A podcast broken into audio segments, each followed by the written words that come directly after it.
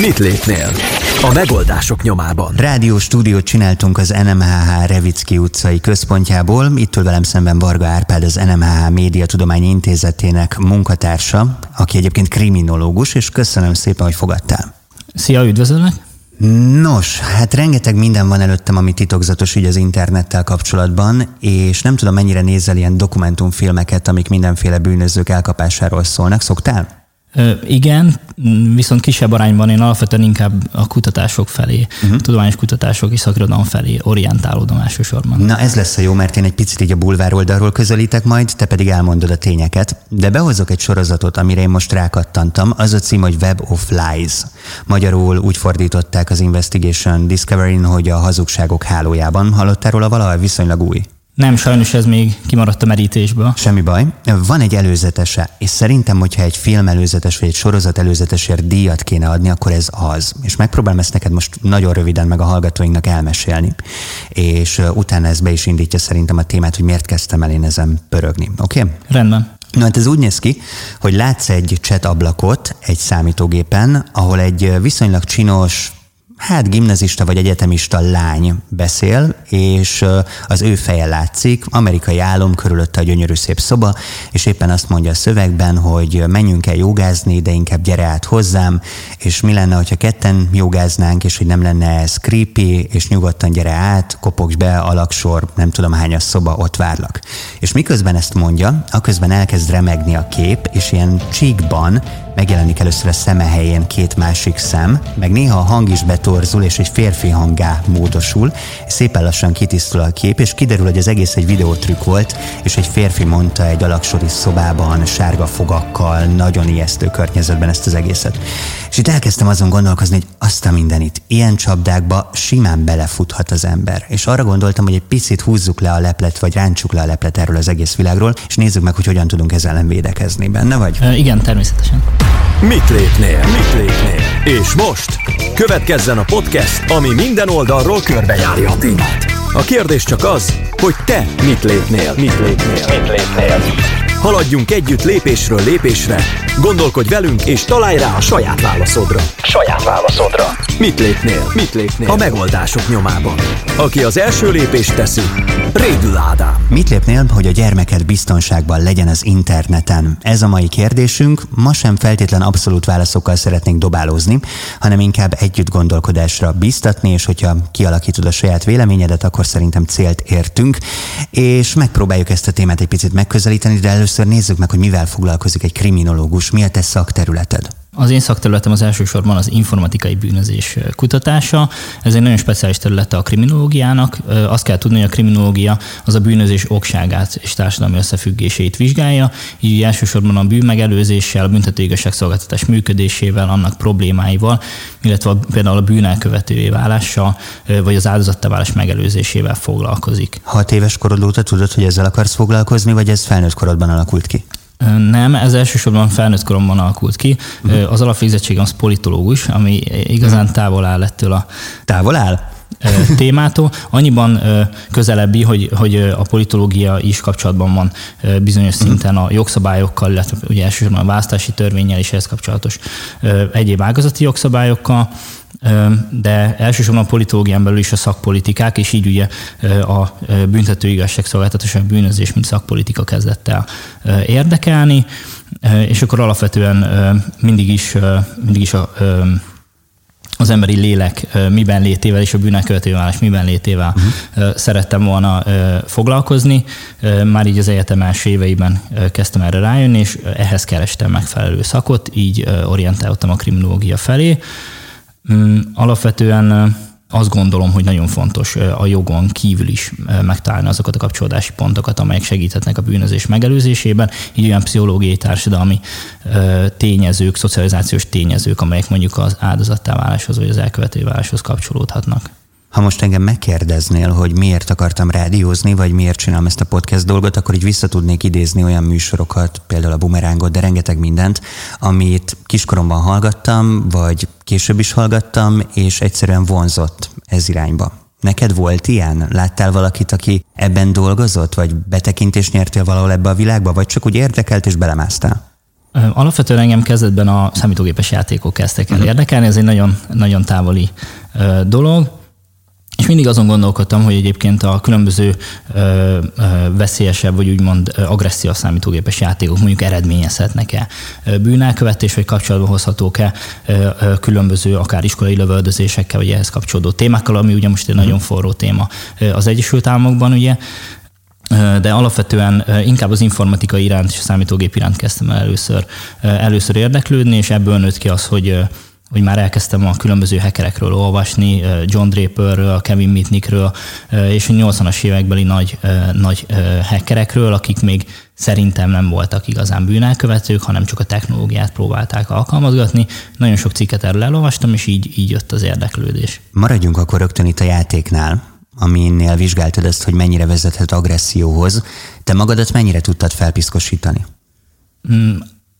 Alapvetően én nem vagyok egy agresszív ember, illetve az én számítógépes számítástechnikai érdeklődésem sem az elsősorban agresszív játékok felé irányult. A Szibéria is ehhez hasonló különböző ilyen role-playing uh-huh. vagy, vagy investigation gémek felé orientálódtam. Lehet, hogy egyébként ennek is van köze ahhoz, hogy a kriminológia érdekelt. Én inkább a bűncselekmény felderítés, és Sherlock Holmes és ehhez hasonló Jó. játékokkal szerettem játszani.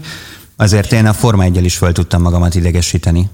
I- igen, valójában. Csak az, ez mást hoz ki. Igen, az agresszió valójában egy, egy nagyon nehéz és sokrétű dolog. Ez különösen az internet korában nagyon nagyon aktuális téma szerintem, mert alapvetően a, egy passzív féle szemben, mint mondjuk a televízióval, vagy mondjuk egy Forma 1-es műsorral szemben az ember alapvetően nagyobb mértékben hajlamos agresszív viselkedést tanúsítani, és ezt kinyilvánítani, így például ugye verbális kommunikáció, tehát különböző szitokszavak tekintetében. Vagy hát még a Forma 1 számítógépes játéknál ilyenkor fordulsz meg szembe a mezőnyel és mész szembe, mert felidegesítetted magad. Igen, igen, például, és ugye itt alapvetően az a lényeg, hogy, hogy ennek az agressziónak nem kapjuk meg az ellentételezését, amely az interneten is egyébként megfigyelhető, hogy ugye alapvetően, hogyha valamilyen agresszív cselekedetet követünk el, mondjuk mások ellen, vagy akár egy MMORPG játékon belül, tehát egy online szerepjátékon belül, akkor annak vagy nincs visszacsatolása, így ugye kielhetem mindenféle szégyenérzet nélkül az agressziómat, vagy hogyha van is, akkor ugye ettől eltávolíthatom magam, és nem érzem ezt közelinek, immunisnak érzem magam rá, ezért alapvetően jobban ki is jönnek ezek az agresszív mm. gondolatok. Mindjárt átkanyarodok egy lövöldözős játékhoz, csak azon kezdett el kattogni az agyam, hogy ugyan én a Forma 1-ben megfordulok és megyek szembe és török zúzok, de a forgalomban ez sosem jut eszembe. És akkor most ezt átvetíteném egy ilyen lövöldözős játékra is, hogy oké, okay, ott lövöldözök, de ettől még nem biztos, hogy az életben lövöldöznék, sőt.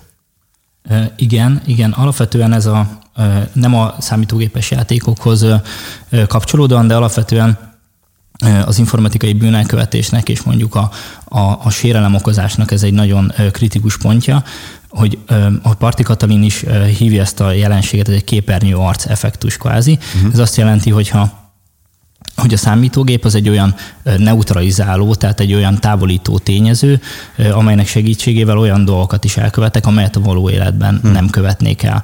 Ez egy kvázi falat húz az online én és az offline én között. Ilyen lényegében más identitást alkalmazunk. Tehát egy, egy, egy jobban, jobban nyitott és ugye a jogszabályi kereteket be nem tartó identitás jelenik meg gyakran. Igen, mert arctalanul az ember valahogy sokkal bátrabb. De ami furcsa, hogy én korábban azt figyeltem meg, hogy általában ezek az emberek elbújtak. Csináltak egy kamu profilt, vagy egészen egyszerűen nem mutatták meg még fényképen sem magukat, csak volt ott, mit tudom én, egy kiskacsa vagy valami. És mintha, és nem biztos, hogy ebben igazam van, mintha a mai világban már sokkal inkább vállalnák arcukkal ezt az internetes beszólogatósdit. Én ezt a Facebookon tapasztalom, ezt lehet, hogy mind-mind kamu profil, de, de van egy olyan érzésem, hogy most már az emberek nem bújnak el annyira, mint néhány évvel ezelőtt. Ez jogos?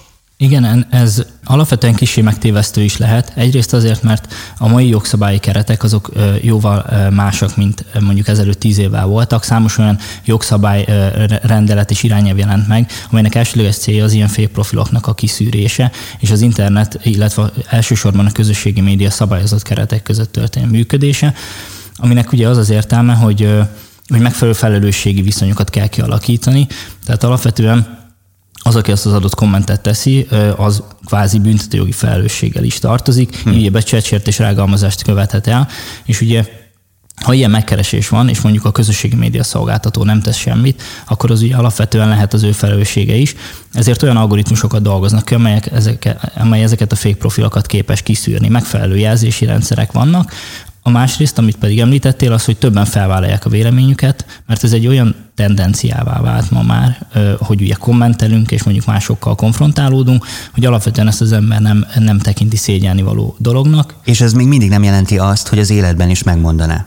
Igen, pontosan. Ez azt jelenti, hogy hogy olyan véleményeket, itt gondolok politikai véleményektől kezdve alapvetően sokszor büntetőjogi tényállásokat megvalósító véleményekre is, amelyeket alapvetően az ember igen nem mondanak ki az utcán, nem menne oda máshoz, és nem, és nem lökné el, de az interneten ott alapvetően úgy érzi, hogy nincs fizikai következménye annak, uh-huh. amit tesz, nincs büntetőjogi következménye, és ezzel nincs hatással az áldozatra, mert ugye ő is csak egy passzív fél, aki elolvassa ezt az üzenetet. Most anélkül, hogy nagyon mélyen belemennénk ebbe a témába, egy mellékvágányt engedj meg, hogyha például valaki rám ír egy ilyet a Facebookon, hogy te hülye vagy, kinyírlak, akkor ez büntető jogi? Tehát ez körülbelül már az a szint? Hát ez, ez egy nagyon nehéz kérdés. Mivel nem vagyok büntetőjogász, így, így százszerzalékos választ erre nem tudok adni. Itt elsősorban azt kell ugye mérlegelni, hogy az a fenyegetés az, az valójában megalapozottan arra tehát megalapozottan kiválthatja azt a, azt az érzetet a, a, a sértetből, hogy őt, az, az ő életét fenyegeti ez a kijelentés. És ha igen, akkor lehet fordulni hogyha igen, a akkor lehet, igen. vagy a hatóságokhoz. Mhm. Igen, hogyha ennek egy enyhébb formája történik, például folyamatosan írogatok valakinek privát üzenetben, és abban különböző negatív kifejezésekkel illetem, és az ő magánéletébe egyébként olyan behatást gyakorolok, amely számára már sértő, akkor például az aklatás miatt lehet, hm. lehet mondjuk feljelentést tenni. Hallgattam egy rádió műsort, és mondtak benne egy nagyon izgalmas dolgot, hogy az aggodalmaink és az aggódásunk 4%-a jogos. Ami azt jelenti, hogy a maradék 96% az olyan, amiért nem is kéne aggódnunk, vagy aggódhatunk ugyan, de nem vagyunk rá semmilyen hatással. Tehát hiába aggódok, nem tudom befolyásolni.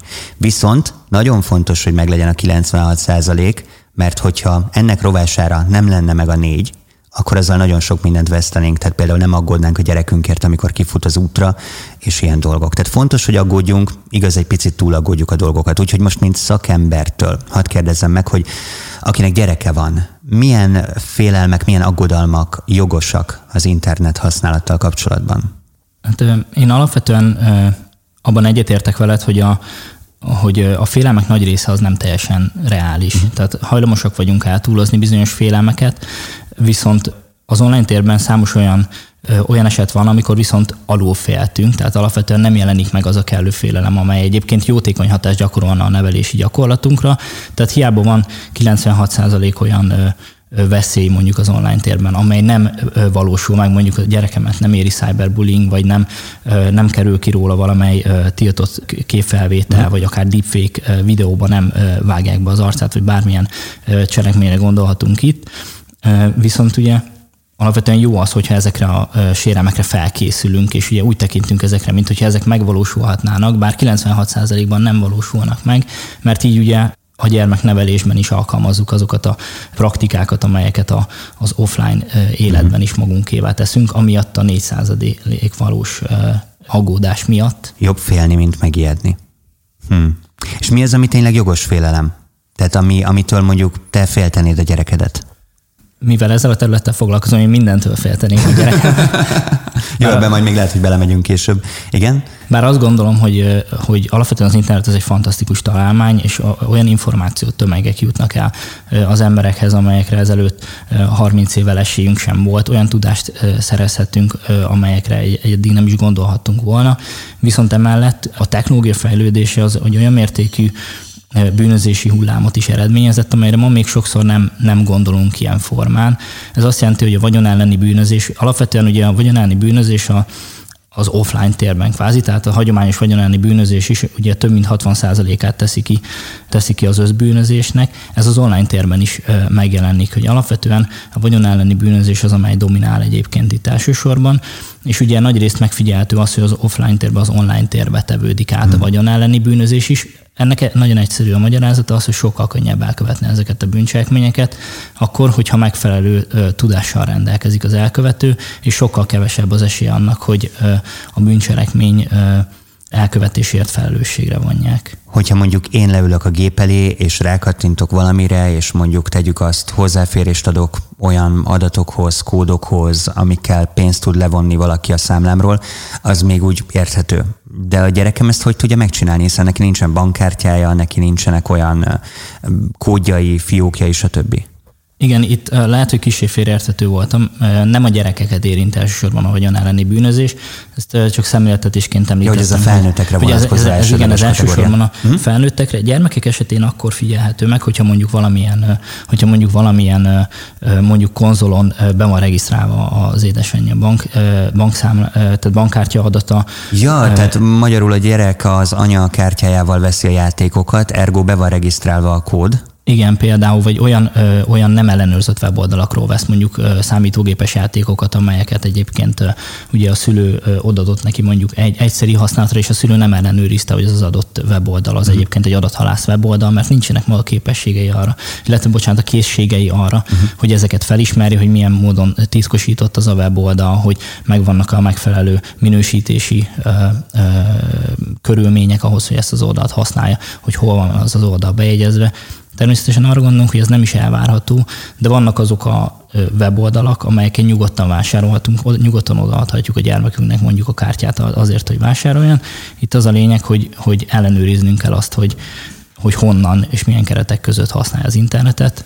Ez egyébként minden más bűncselekményre is igaz. Egyszer amúgy belefutottam még nagyon kicsiként egy ilyesmibe, egy számítógépes programot rendeltem meg egy weboldalról, egy hangvágó programot, kamu oldal volt, le is vonták a pénzt, nem küldték el a programot, aztán olyan weboldalak jöttek fel, amiket nem akartam látni, és képzeld el, hogy elmentünk a bankhoz, elmondtuk nekik, hogy ez történt, és ők valamiért visszaadták a pénzt. Azt mondták, hogy ezt nekik ellenőrizniük kellett volna, hogy milyen felületre megy át a pénz, vagy milyenre nem. De ez olyan volt, mint egy tündérmesében. Tehát azóta sem történt velem ilyen, és nem is vártuk, hogy ez megtörténik. A legtöbb esetben ilyenkor az ember csak bebukja a pénzét, nem?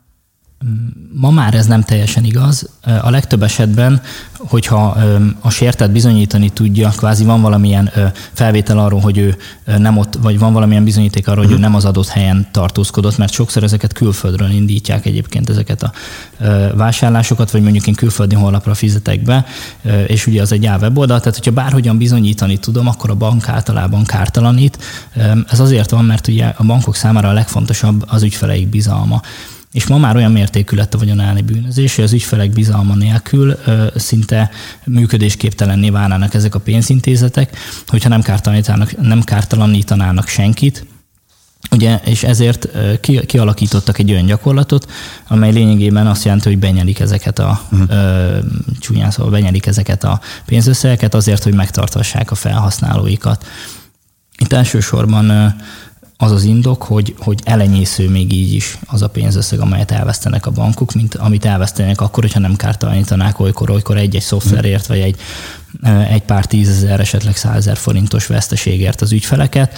Ez lényegében azt is jelenti, hogy ma, ma a bűnmegelőzés és kvázi a büntető igazságszolgáltatás helyett sokszor a magánszféra az, aki az informatikai bűnözést kezeli. Tehát lényegében ugye saját maga alakította ki azokat a biztonsági intézkedését a különböző tűzfalakon és, és egyéb rendszereken keresztül, illetve a kártalanítási rendszereken keresztül azért, hogy ugye működőképesek és likvidek legyenek a piacon. Kell-e féltenem a gyerekemet az agressziótól? Ebben már egy picit belekaptunk ebbe a témába. Nekem gyerekkoromban fegyverem sem lehetett, már hogy nem igazi, nem a texasi életérzést akarom áthozni Magyarországra, nem lehetett játékfegyverem, vízipisztoly volt a maximum. Ma viszont tök általános az, hogy lövöldözős játéka játszik valaki. Kell ettől félteni a gyereket, nem kell ettől félteni a gyereket, oda kell figyelni, hogy mivel játszik? Véleményem szerint ez egy nagyon-nagyon nehéz kérdés. A legtöbb kutatás egyébként azt mutatja, bármennyire is fura, hogy ezek a játékok nincsenek egyértelműen hatással a gyermekek agresszívá válására. Tehát elsősorban még, még olyan tanulmányok is olvashatók, amelyek azt mondják, hogy az agresszió kiélés ezen a területen az valamilyen szinten hm. csökkenti az offline agresszióra való hajlamot, tehát egyfajta gőzkieresztés, ezért, ezért van egyébként, hogy a felnőttek között is nagyon sok számítógépes játékkal foglalkozó úgynevezett gamer található. Itt lényegében ugye a magánéletben felgyülemlett agresszió kiadására is lehetőség van. Akkor lehet, hogy kicsit olyan ez, mint a Tom és Jerry a mi időnkben, hogy attól még, hogy én Tom és Jerryt nézek, attól még nem ütöm le az öcsémet, vagy nem ugrok ki az ablakon, de lehet, hogy van valaki, egy valaki valahol, akinek egyébként is vannak problémái, mentális, pszichológiai, stb., és akkor nála pedig rá lehet nevetíteni, hogy a Tom és Jerry ez rossz. Igen, igen, tehát hogy alapvetően attól függ, hogy milyen személyiség az, aki ezeket a programokat használja, és amit mondtál, hogy nagyon fontos, hogy a szülő hogyan tudja ezeket kezelni, milyen irányba orientálja a diák, a gyereket, milyen, milyen interpretációt ad az adott tartalom mellé. Mindig az a legfontosabb az internetnél, és az agresszívá válásnál, és az agresszió elszenvedésénél is, hogy a szülő mire tanítja meg a gyereket, mi iránt érzékeny, hogyan próbálja meg befolyásolni az ő gondolkodását kvázi, annak érdekében, hogy mondjuk ne váljon agresszívá, és elkerülje az agresszív viselkedéseket is az online térben. Ez akár lehet az is, hogy egy számítógépes játéknak az értelmét megbeszélem a szülővel, vagy odaülök a gyerek mellé, amikor ezzel játszik, és elmondom neki, hogy igen, ez nem a valóság, ez nagyon jó hangzik, hogy te szereted a katonai játékokat, de akkor vagy orientálódhat e felé, hogy akkor ezen a területen helyezkedik el, vagy megtalálni ebben azt, ami az offline életében is mondjuk fontos lehet, akár katonai maketteket készít, készít, vagy bármihez hasonló, és ez ugyanúgy igaz mondjuk a hírek olvasásánál is, vagy például a kortársakkal való kommunikációval is. Hogy egyáltalán nem mindegy az, hogy, hogy hogyan értelmezi az adott tartalmat. Annyira sokrétű ez a helyzet. Most az is beugrott közben, hogy kortársakat említettél, hogy rengeteg játékban már működik a kommunikáció. Lamban tudsz játszani gyakorlatilag a világ másik pontján lévő sráccal, és tudtok is beszélgetni egymással, miközben játszatok. Ez veszélyforrás? Ugye mondtad ezt is, hogy idősebb emberek, férfiak, felnőttek, most csak behozok egy ijesztő képet is játszanak ilyet. Mit tudom én, az ilyen hat éves gyerekemmel nem biztos, hogy jól játszik valaki, aki 56 éves és nincs munkája, és otthon ül, és csak ezt nyomja egész nap. Igen, alapvetően ugye ma már ott tartunk, hogy a, a különböző MMORPG játékok azok nem, nem egy nagyon kis szegmensét képezik a, a játékpiacnak, hanem szinte az, annak a vezető részévé léptek elő, óriási felhasználóbázissal, esport rendezvényekkel, ami azt eredményezte természetesen, hogy nagyon-nagyon felhígult az, hogy kik játszanak ezekkel a játékokkal, és nem a nem a fiatalok elsőleges szórakozása ez ma már, amely természetesen veszélyeket is eredményez. Sajnos Magyarországon erre vonatkozó kutatások egyébként nincsenek, hogy a különböző online játékokon belüli áldozattá válás az hogyan alakul, de ezzel kapcsolatos híradásokat és az Egyesült Államokban készült tanulmányokat már lehet olvasni, például a cyberbullying, az megjelenik az online térben is, így például a Minecraft játékon belül mondjuk valamilyen építményért elkezdenek mondjuk szekálni a többiek, és ugye arra kényszerítenek, hogy megváltoztassam mondjuk a, a gyakorlatot, ahogyan én játszok, vagy hogy szégyeljem magam azért, mert nem tudtam elérni azt a teljesítményt például, vagy nem voltam olyan jó az adott csapatban. És ugye ami nehezíti az egész dolgot, ez nem csak a számítógépes játékoknál, hanem minden más áldozattá válásnál is, hogy a fear of missing out jelenség miatt ugye mégsem tudom elhagyni azt az adott teret. Ez a FOMO, hogy ne hagyjak ki semmit, attól való félelem, hogy bármit kihagyok, ami fontos? Igen, pontosan az internetes áldozattá válásnak egy jelentős részét adja ez a jelenség. Ugye alapvetően szerintem a fiataloknál és a felnőtteknél is megfigyelhető, hogy nem vagyok képes kimaradni bizonyos dolgokból, nem vagyok képes félretenni az adott közösségi média alkalmazást, nem tudom megállni, hogy ne figyeljek oda minden egyes személyes üzenetre, hogy egy konferencián ne nyomogassam a telefonom, és ne, ne legyek mindig up-to-date az összes uh-huh. hírrel, információval kapcsolatban, hogy, hogy a legújabb Fortnite játékokkal, különböző Battleground játékokkal játszak. Alapvetően az internet maga, az internet szociális közege ma e felé megy. És kezd bejönni ez a kifejezés is most már így a magyar nyelvbe ágyazódva gyakran, amit mondtál, ez a bullying. Igen, igen. Ez pedig hát ilyen szekálás, de annál durvább, nincs is rá igazán jó szó, amit így most előkapnék, megfélemlítés, vagy a másik megalázása. Talán a megfélemlítés az, amely a legjobban kifejezi ezt a jelenséget. Parti Katalin használja egyébként a megfélemlítés kifejezést. Sokszor ő szintén egy kriminológus. Alapvetően ugye annyiban más az aklatástól, hogy hogy sokszor nincsenek meg azok a büntetőjogi tényállást megvalósító elemek, amelyek miatt ugye a rendőrség lehetne fordulni. Ezek gyakran vagy jelentéktelennek tekintett cselekmények, vagy gyakran nem folyamatosan megjelenő kisebb kvázi zaklatások. Csak a sok kicsi összetevődik. Igen, és ez az online térben változott meg jelentősen. Azt tudni kell, hogy a bullyingnak van ugye, tehát a bullying kifejezés maga az az offline térben uh-huh. zajló megfélemlítést jelenti. Ez az, amit az amerikai filmekben is látunk, amikor az idősebbek általában zaklatják, uh-huh. megfélemlítik a kisebbeket. Egyébként az Egyesült Államokban ez óriási probléma, ezért a szabályozást is megpróbálják ebbe az irányba alakítani. Míg ugye a cyberbullying az pedig az online térben megjelenő, vagy az online térre kiterjesztett megfélemlítést jelenti. Szerintem amúgy visszagondolva a gimis éveimre, azért ez nálunk is probléma. Csak ott kezdtek erre hangsúlyt helyezni, de folytas, bocsánat. Igen, igen, alapvetően ez a jelenség ez mindenhol megvan. Ugye azt tudni kell a bullyingról és a cyberbullyingról is, illetve az utóbbiról kevésbé, hogy, hogy elsősorban fizikai erő eltolódás az alapja sokszor ezeknek a cselekményeknek, tehát az idősebb, gyakran jobb fizikai, fizikummal rendelkezők követik el kisebbek, fizikailag gyengébbek iránt, illetve valamilyen külső jellemzőre alapozva, tehát ez, ez nálunk is megfigyelhető, de valamiért mégis igen, az Egyesült Államok kezdett el ezzel elsősorban foglalkozni. Persze ez nem jelenti azt, hogy ma már Magyarországon nincs ilyen program, a TEBI program például a bullying megelőzésével, diákmentorok oktatásával foglalkozott, vagy a digitális jólét programon belül is van e, ezzel foglalkozó mentorképző program, ha jól tudom, most 20 iskolában, hm. iskolában elérhető. Én emlékszem még arra, amikor számomra új volt az internet, és átmentünk egy haveromhoz, és egész éjszaka ott ültünk a gép előtt, és cseteltünk. Akkoriban ez a chat szobás dolog, ez nagyon menő volt beszélgetni a világ másik pontján lévő emberekkel.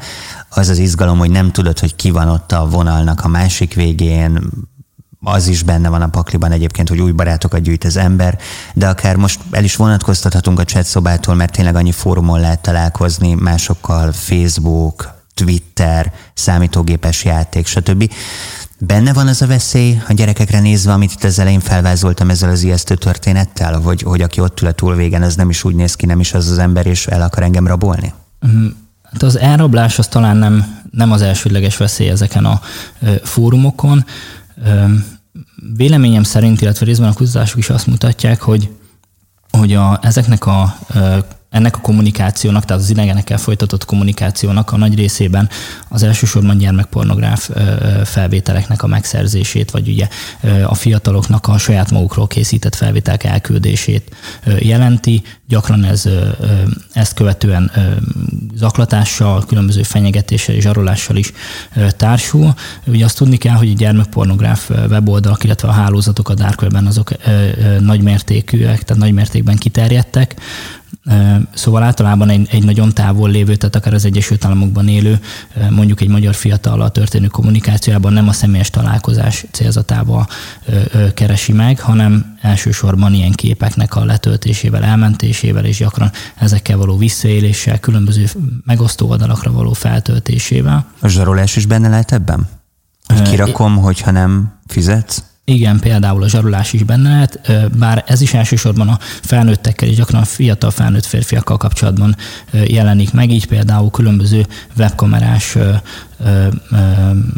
vetkőző oldalakkal és különböző, különböző ilyen live kamerás oldalakkal kapcsolatban jelenik meg.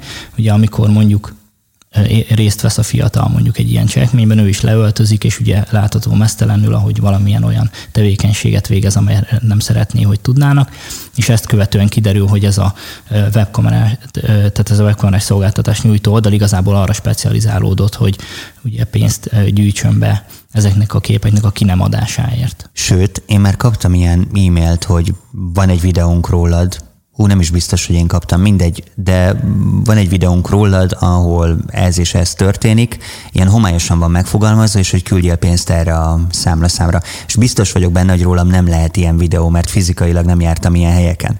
De bepróbálkoznak, hogy hát ha.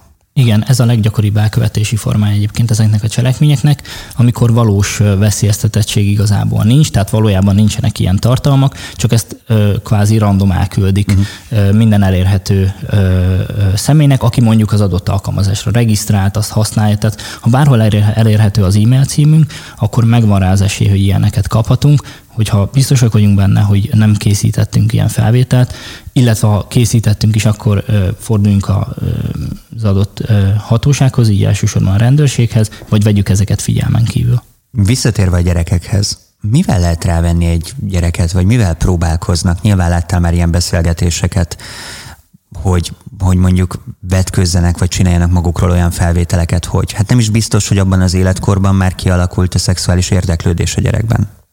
Itt alapvetően a másoknak való megfelelés érzése jelenik meg. Hogyha valakivel az online térben beszélgetek, egy fiatal lány mondjuk 13-14 évesen ott már kis érdeklődik uh-huh. egyébként a, a, a, a az ismerkedés iránt, szeretné, hogyha ráfigyelnének. Alapvetően az, aki, aki becserkészi kvázi az áldozatot, ő, mm, ő nagyon jól tudja, hogy mit kell mondani, hogyan kell úgy beszélni, mint hogyha akár ő is egy tizenéves lány, vagy egy tizenéves fiú lenne, miket mondjon azért, hogy ő megnyíljon számára, bensőséges viszonyt alakít ki vele, majd ugye egy hosszabb beszélgetés eredményeként, tehát ez akár több hetet is igénybe vehet, megkéri, hogy készítsen magáról ilyen fotókat, és ez gyakran meg is teszik, mert ugye nincs meg az a megfelelő tudatosság, amely azt a gátat jelenteni az emberben, hogy nem, ezt akkor sem küldöm el, hogyha szerintem egyébként a 15 éves Ádámmal beszélgetek, holott valójában lehet, hogy ő a 45 éves János, akinek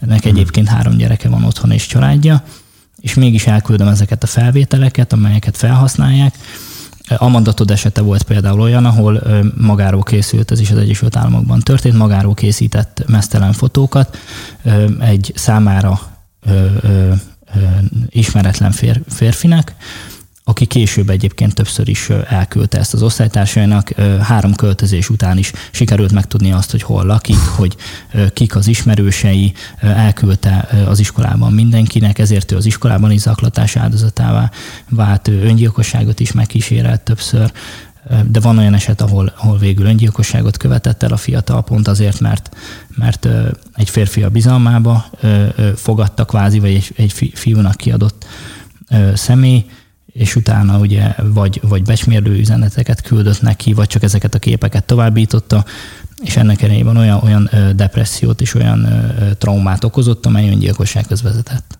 Foglalkozzunk egy picit a bűnelkövetők fejébe való belemászással. Biztos vagyok benne, hogy kriminológusként ez téged foglalkoztat és érdekel. Itt mi a motiváció a legtöbbször? A szexuális, mondjuk azt perverzió, vagy, vagy inkább az van elől, hogy ő hatalommal bír a másik felett és uralkodik? Kicsit szerintem mindkét, mindkét tényező szerepet játszik. Természetesen elsődlegesen a szexuális vágyak azok, amelyek ezeket a cselekményeket irányítják.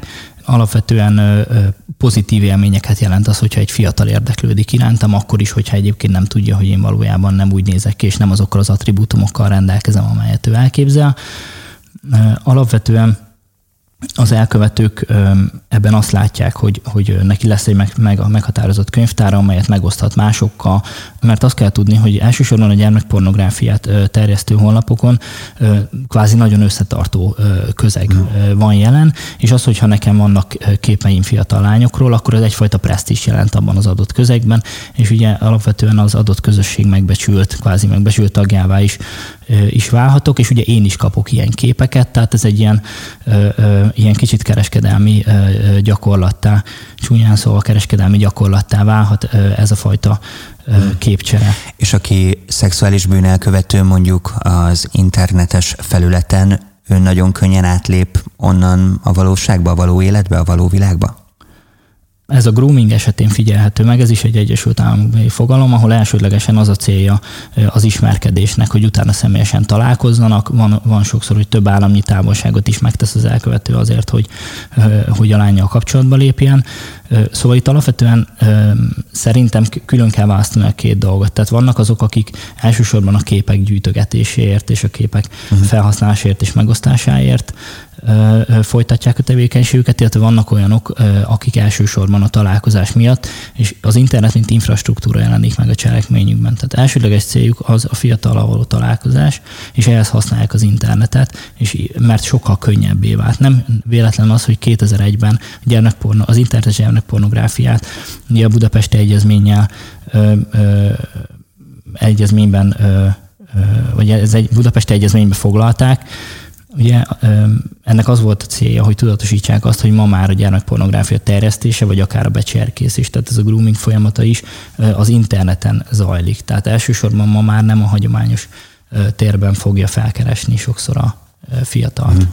Ma Magyarországon, tudom, nem kérdezek könnyűt, mert a szégyen érzet sokakat arra visz, hogy ne jelentsék be az ilyen dolgokat, de gyakoriak az ilyen esetek? Már hogy valakit zaklatnak? Lehet erről valamit tudni?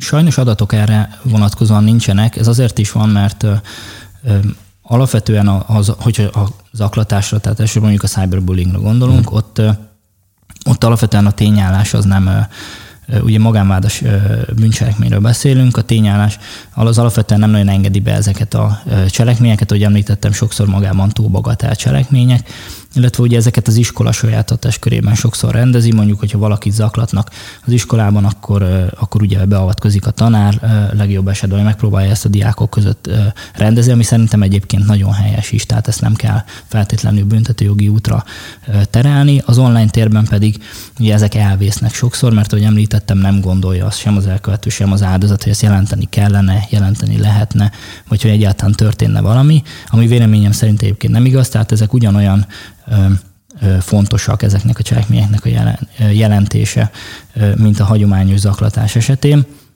Alapvetően szerintem mindenki találkozik valamilyen szinten, akár a cyberbullying jelenségével. Az, hogy erre nincsenek statisztikai adatok, az csak azt jelzi, hogy ma még nem tartunk ott, hogy ezeket képesek legyünk összegezni és, és ezeket elemezni.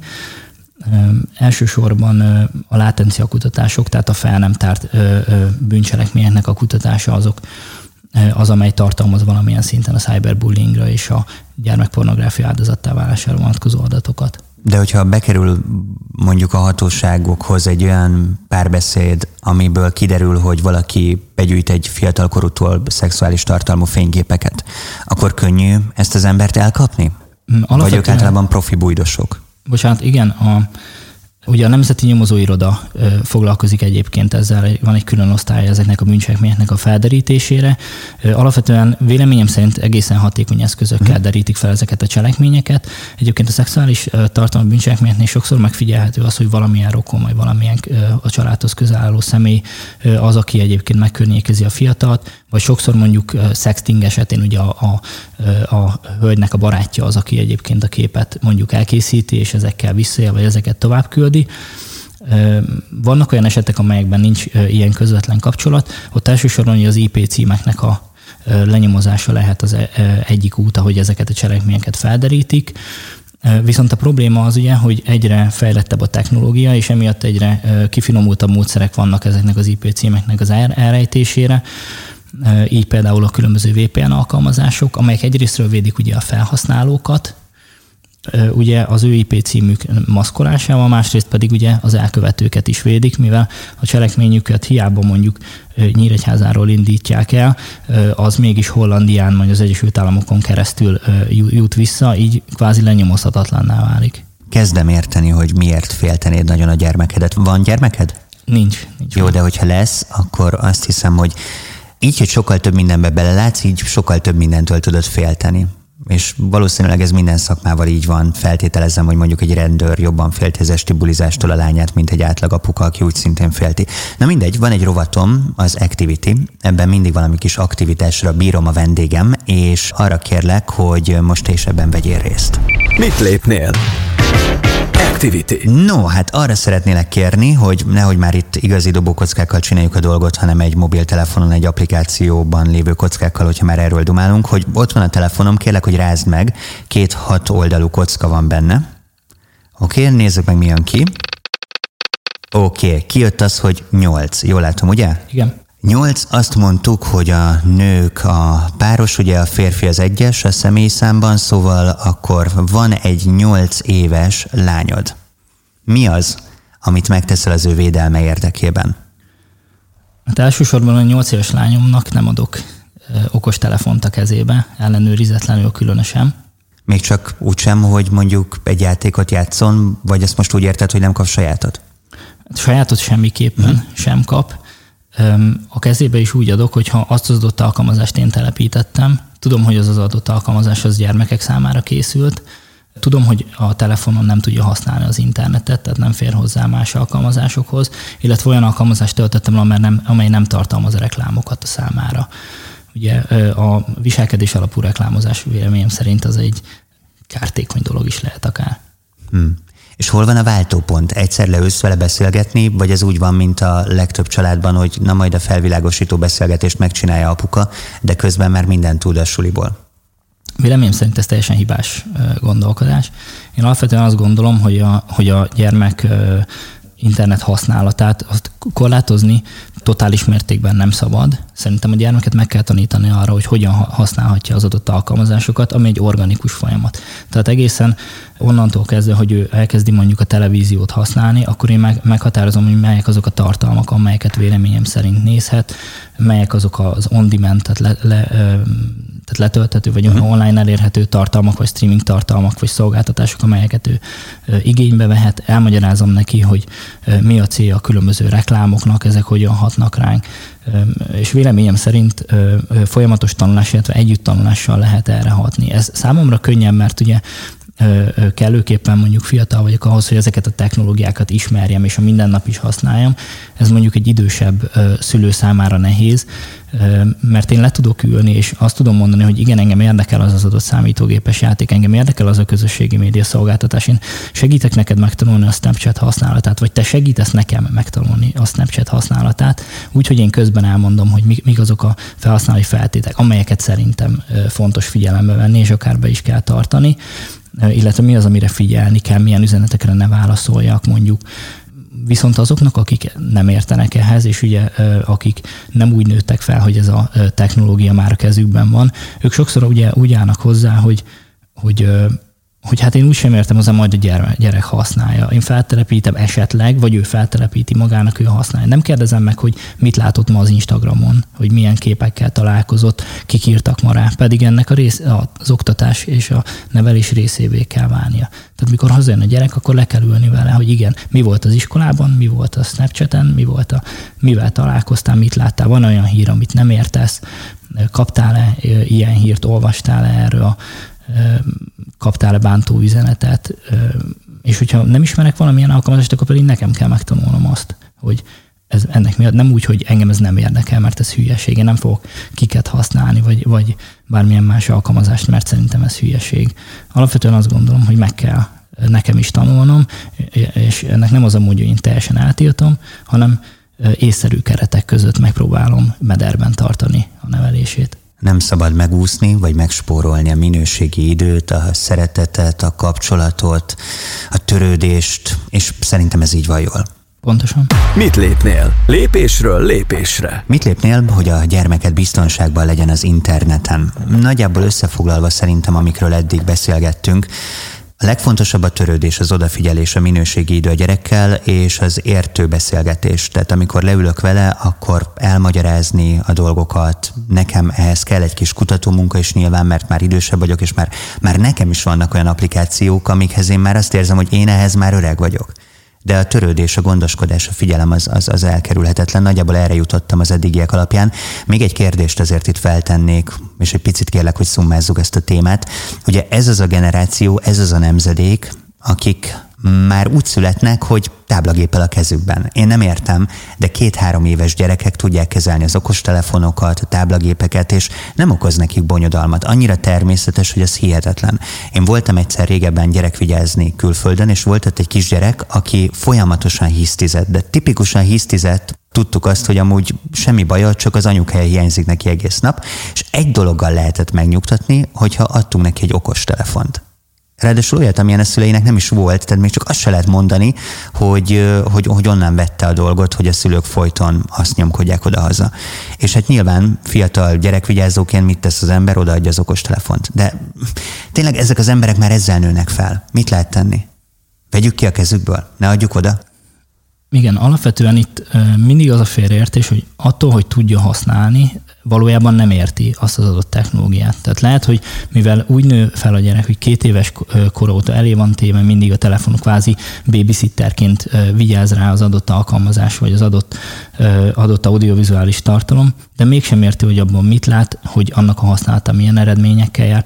Tehát a készség az nagyon hamar kialakul, úgy, hogy egyébként sokszor számos kutatás foglalkozik ez, hogy az offline, tehát a hagyományos készségekkel és a szókincsnek a rovására alakulnak ki azok az online média használattal és technológia használattal kapcsolatos képességek, amelyekre egyébként nincsen szüksége annak a gyereknek.